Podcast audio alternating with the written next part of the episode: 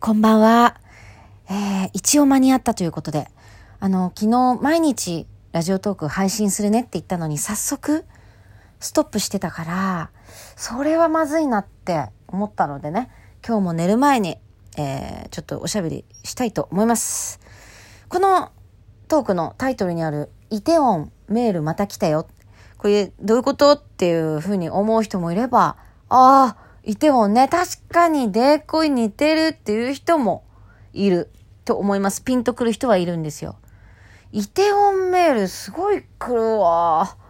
今日も20人目。はい。20人目って言ってもいいぐらい来てるね。何かと言いますと、韓国のドラマでね、イテウォンクラスっていうのがあって、そこに出てくる女の子に似てるんだって。うーん、すごい言われるんですよ。イソっていう役目なのかな？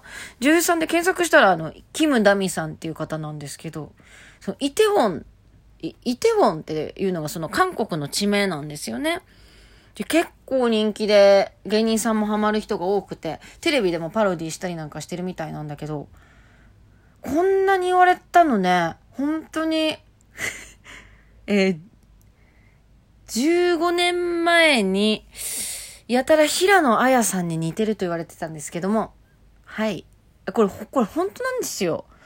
なんか全然似なくなっちゃったんだけどね、本当に私が芸人をやり始めて、ちょっとこの優香さんのモノマネとかでテレビちょっと出てた時とかってすごい平野綾に似てるとか結構ブログに書かれてなんか海底3000メートル沈めて浮かび上がってきた時の平野綾だなとか。あ要はあの太ってるってことなんだけども。うん、それ以来、いや、それを超えてるね。はい。イテウォンに似てる。イソに似てるって言われるのなんですけども、最初はこう、小出魔法とかでエゴさせると、イテウォンって小出魔法じゃんみたいなのは確かにあったんですよ。でも、イテウォンっていう言葉がね、やっぱ馴染みないし、何それみたいな感じで、なんとも思ってなかったんだけど、もう本当にね、なんか、4日に1回ぐらい来るから、このメールが。もうそんぐらいコンスタントに。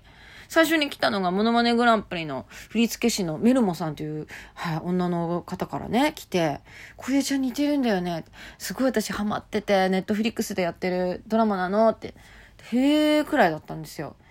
で、写真も来て、ああ、うーん、ま、まあまあまあ、痩せてるけどね、ま、ま、また痩せてるんだけど。平野綾さん、もう痩せてるし。うん、ま、まあ、あと若いよね。若いし痩せてるんだけど、ああ、まあ、うん、なんか鼻とか目の感じちょっとわかるなと思って、あ、そうなんですか。見てみますね。って言って、その時はちょっと社交辞令で言ったんですよ。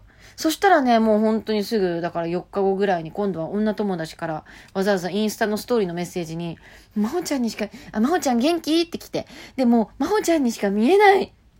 あのドラマがあるんだけど、イテオンクラスって言って、そこに出てくる女の子がすごい真帆ちゃんに似てるって。あれ？これ、メルモさんが言ってたやつだと思って。で、そしたらもうトントン拍子に、あの、他の芸人さんから LINE 来たり、えー、そうそう、あの、堀さん。モノマネのね、先輩の堀さんから、もう写真付きで、この椅子に似てるからちょっとやってみて。バズるよみたいな感じで来て。で、今日はサイクロン Z。サイクロン Z 氏から来ましたね。小出さんっぽい、っつって。はい。で、あの、テレビのスタッフの方からも来たんだよね。LINE が。ね、こんだけさ、一般の方から、プロの芸人さん、しかもモノマネの、ね、プロの方、さらにはテレビのスタッフさん、言ってくるって、もうこれ、似てるってことでいいですよね。似てるということで決定で。で、さらに、やっぱりやった方がいいのかなという。うん。まあ、すぐ煮るとは思うんだけども、韓国語喋ったりとかしてね。一回も見たことないんだよ。ネットフリックスすらも入ってなくて あの、入ろうとは思ってて、ネットフリックスはちょっと見たい海外ドラマで、ベターコールソウルっていうのがね、すごい好きで、それはもうネットフリックスでしかやってないから、続きが。そう、待てない場合はネットフリックスに入ろうと思ったんだけど、イテウォンをこうね、見るために入るかなって思ってて。うん。で、モノマネもちょっとやってみようかな。なんだかんだまあ私も、うん、モノマネレパートリー、まあまああるんだけども、やっぱり人に言われたものの方が、うん、似るというか、いけるね。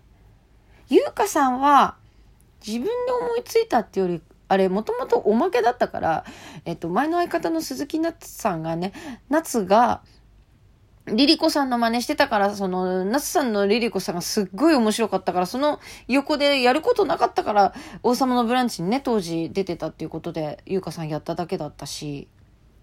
でね、そうそう、人に言われたのが、やっぱりその、小林麻也さんの素の声が似てますよねってブログで来て、小出さんの、あの、細かすぎてね、タイトル言ってる時の声が小林麻也さんに似てますよねっていうので、えー、じゃあやってみようって言ってすぐできたでしょ？で、上野樹里さんも、先輩から電話き、なんか来て、なんかのだめが小出っぽいとか。で、もう、それこそもう、泉ピン子さんなんて、本当にあの、新宿カーボーイの金清さんに見つけてもらったのでね。あの、多分ね、その金清さんに言われてなかったら私一生気づいてないというか認めてなかった。基本的に自分のことを鏡で見るときってちょっとこう上から見てるしね。上っていうかその鏡を上にしてるしね。うん。まあ、上目遣いなので、ピン子さん、え、マジかと思ったらすぐ似たね。しかもね、泉ピン子さんは高校生の時にも言われたんだよね。高校生の時にあの、理科の先生に、なんか、君、泉ピン子みたいだな。若い頃の泉ピン子みたいだなって、実はもう言われてたっていうね。学生の頃に。高校生の時に。うん。だから、人に言われたことの方がうまくいくっていうのもある。うん。あの石原さとみさんとかもそうだね。